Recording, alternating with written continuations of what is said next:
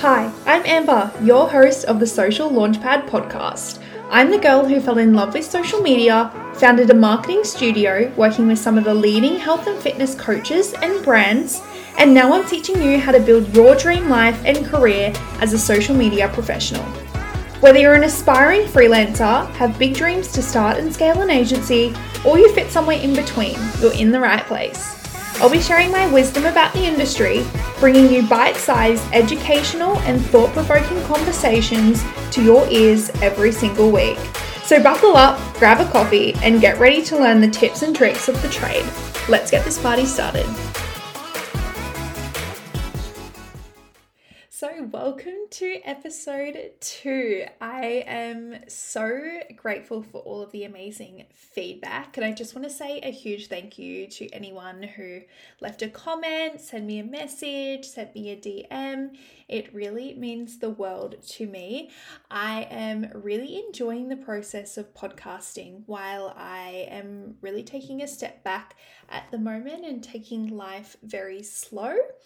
So, yeah, this gives me an outlet to share all of my tips and tricks, and it's really a huge passion of mine. So, by you listening, you are supporting me, and yeah, I cannot thank you enough. So, today's episode, we're going to be covering a really popular topic, and that is how to gain clients and build a freelancing business while working a nine to five. So, in this episode, I'm going to be sharing quite a few of my tips and my biggest advice so you can build a profitable social media business and replace your nine nine to five income. But before we get into that, I'd love it if you could take 20 seconds out of your day to leave a review on whatever platform you're listening on, whether it be Spotify or Apple. It would really mean the world to me. Now, today I'm just going to dive straight in and get started with the first of five tips, and that is this might feel a little controversial, but my first tip is to niche down. You really want to be known as the go to person as a social media manager in whatever niche that you choose. A great example of this is when, let's just say, someone in your close circle asks you for a personal recommendation, whether that be for a doctor, it might be a dermatologist, an accountant, it could be really niche niche, even looking at someone like a gut health specialist, whoever it may be, you're likely going to have someone you use and recommend for a particular service. Now, the same goes for social media management.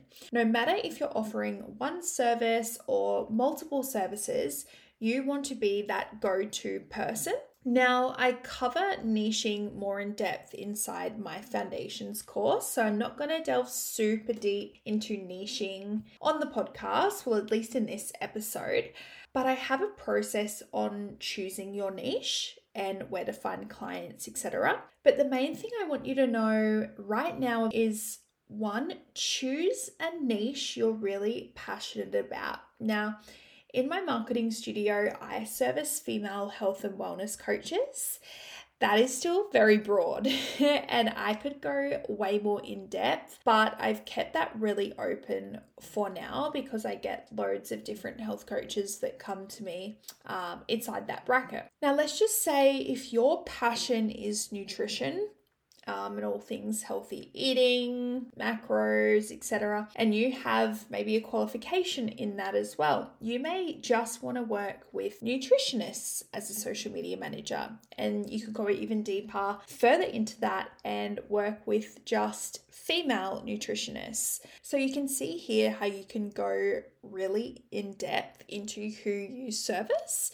So choosing a niche you're passionate about is probably my biggest piece of advice. And the next part of the process of niching is before you actually go with that niche, you have to make sure that that that chosen niche is profitable. Let's look at another example. So, you might have a keen interest in, let's just say, comedy. Very random. Uh, there might not be too many comedians at a local level if that's sort of where you want to branch out to start with, because obviously we're not going to go international as a beginner. So there may not be many local comedians looking for a social media manager. You really need to do your due diligence and check that out and do your research to make sure there is enough of a demand for the niche that you want to choose. Moving into tip number two, and that is making a budget. One of the most important parts when I was in your shoes when it came to quitting my nine to five was to figure out what I needed to make each month to replace what I took home in a weekly paycheck. Now, this also includes your before and after tax as well as your super and expenses. Basically, I worked backwards. So I figured out the total amount that I was taking home and then working out your tax and super as well as any subscriptions and tools that you will need in your business. So that's step one. And then once you've accounted for all of that, I personally then broke up the figures even further and worked out okay, well, what are my service offerings going to be? What does that look like? What is the monthly retained total for that fee? And from there, you can really work out how many clients that you need on retainer. So you might for example, just offer full service management and it might be a lower level package. So that package might work out to be, let's just say for a round number, 1250 a month. If you have four clients on retainer, most of you, when you're starting out, to replace that nine to five at the base minimum, that might be around 5K. So you only need four clients to replace your full time income. So you can see actually how much easier it actually is. It's not as overwhelming as, oh my gosh, I need to replace 5K and I'm giving myself three months to do so. You'll be able to actually achieve that goal quite easily because you've got a roadmap and a plan to get there. So making sure you know your numbers and you know your budget, this is going to help you set really clear targets and make sure that you are on track for hitting those targets if you've got a timeline on when you want to achieve those. Moving into tip number three, and it is systems and automations. One of the key mistakes I made when I was starting out was not knowing where to even start with what systems to use and how to implement automations. Nowadays, there are so many videos, especially when we're living in the TikTok era and even Instagram. There's so many recommendations and videos on the market on what systems other people use so you can get a grasp of that. I have a free downloadable resource which you can grab from the show notes that tells you what systems that I use and trust me when I say I have trialed them all. And this is just what works, I find most efficiently for me and other social media managers that I speak to. So if you're interested in that, make sure you grab a free download via the show notes. Another mistake I made was not getting things set up in a way that would allow me to grow as easily as possible. And look, that mistake definitely comes down to not knowing which systems to use. I was sort of like a headless chook trying to figure that out. But I wish I had this early knowledge uh, in my early stages of my journey. The good news is, I will also be releasing a short course with templates for one of my most used systems that will literally save you hundreds of hours. And I've invested so much in getting my systems inside this platform set up like literally thousands and thousands. So make sure you sign up to my mailing list via the show notes for early access when that launches because it's going to be at a very affordable price point with so much jam packed knowledge in there with some plug and play templates to get you started straight away. So, little cheeky plug there. And I think the key takeaway here when we're talking about systems is I've built in more and more systems and automated more parts of my business as I've learned how to. But yes, I can't emphasize how important it is to really define your tech stack and find out what works best for you early on in your journey before you actually get any clients.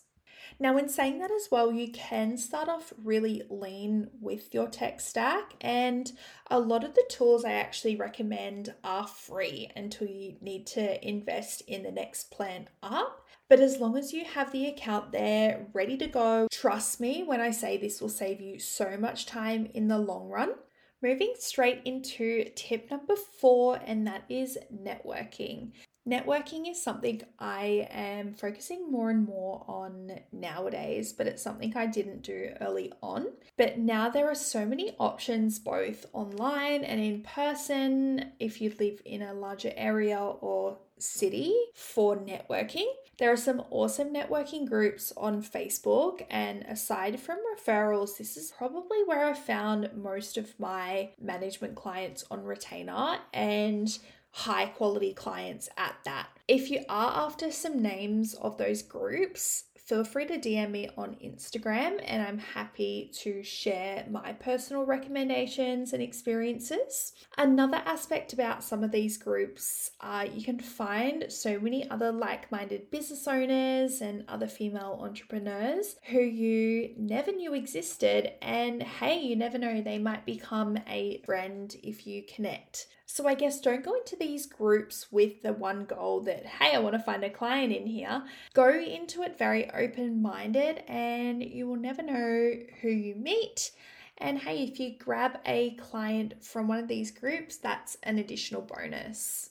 Another way I've found networking to be really effective is attending local events and meetups.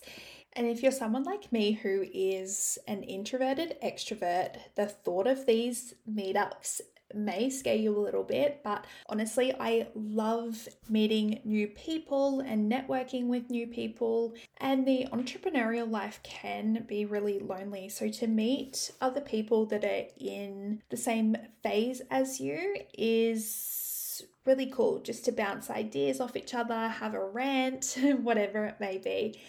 I know in my area on the Gold Coast, I'm in a few memberships and I know of quite a few women hosting regular catch ups. So make sure that you're looking actively for these opportunities. And if you are on the Gold Coast or in Brisbane, feel free to also DM me on Instagram and I can share the names of some of these groups.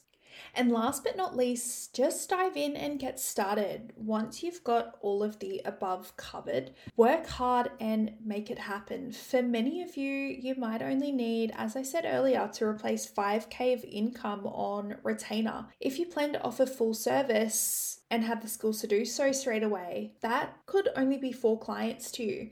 So, if you are someone who is starting from scratch, I would really focus on building your online presence through your social accounts. So, start a business account and post really consistently on there. Make sure you get family and friends to spread the word. Go in and offer some work for local businesses in your desired niche and really just work hard and put yourself out there because you could well and truly replace your income in as little as three months' time if that is your goal. That concludes today's episode, a really short and digestible bite sized episode with my biggest tips for making the switch to working for yourself full time and fast tracking that process. So, my parting words to you would be you can really achieve your wildest dreams when you envision what you want, learn the skills you need to succeed, and have the courage to put yourself out in the world. Before you leave, if you love today's episode, you will love my signature offer, the Social Launchpad Academy's Foundations course. This is all of my knowledge stacked into one course, along with downloadable templates and tools to help you kickstart your career in just six weeks. For podcast listeners, I'm offering you 20% off with code FOUNDATIONS20. Head to the show notes for the link or head to thesociallaunchpad.com. Thank you so much for tuning in to episode two, and I will see you next time.